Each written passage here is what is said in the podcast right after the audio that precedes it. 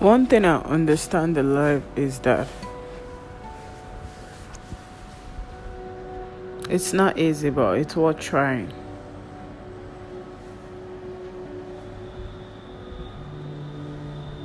It's never easy, but you can always try. You can try to do more.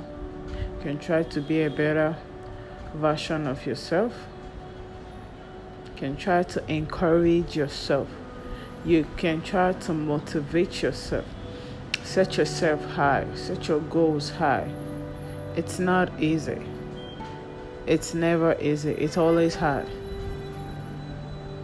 We have to keep moving forward. Even though you're crying, you have to keep crying and moving forward because that's the only way you get to you achieve your goal that is the only way you would achieve what you you want to achieve in life